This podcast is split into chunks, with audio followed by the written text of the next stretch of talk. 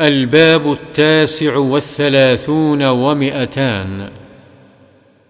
باب فضل العبادة في الهرج وهو الاختلاط والفتن ونحوها. عن معقل بن يسار رضي الله عنه قال قال رسول الله صلى الله عليه وسلم العبادة في الهرج كهجرة إلي رواه مسلم.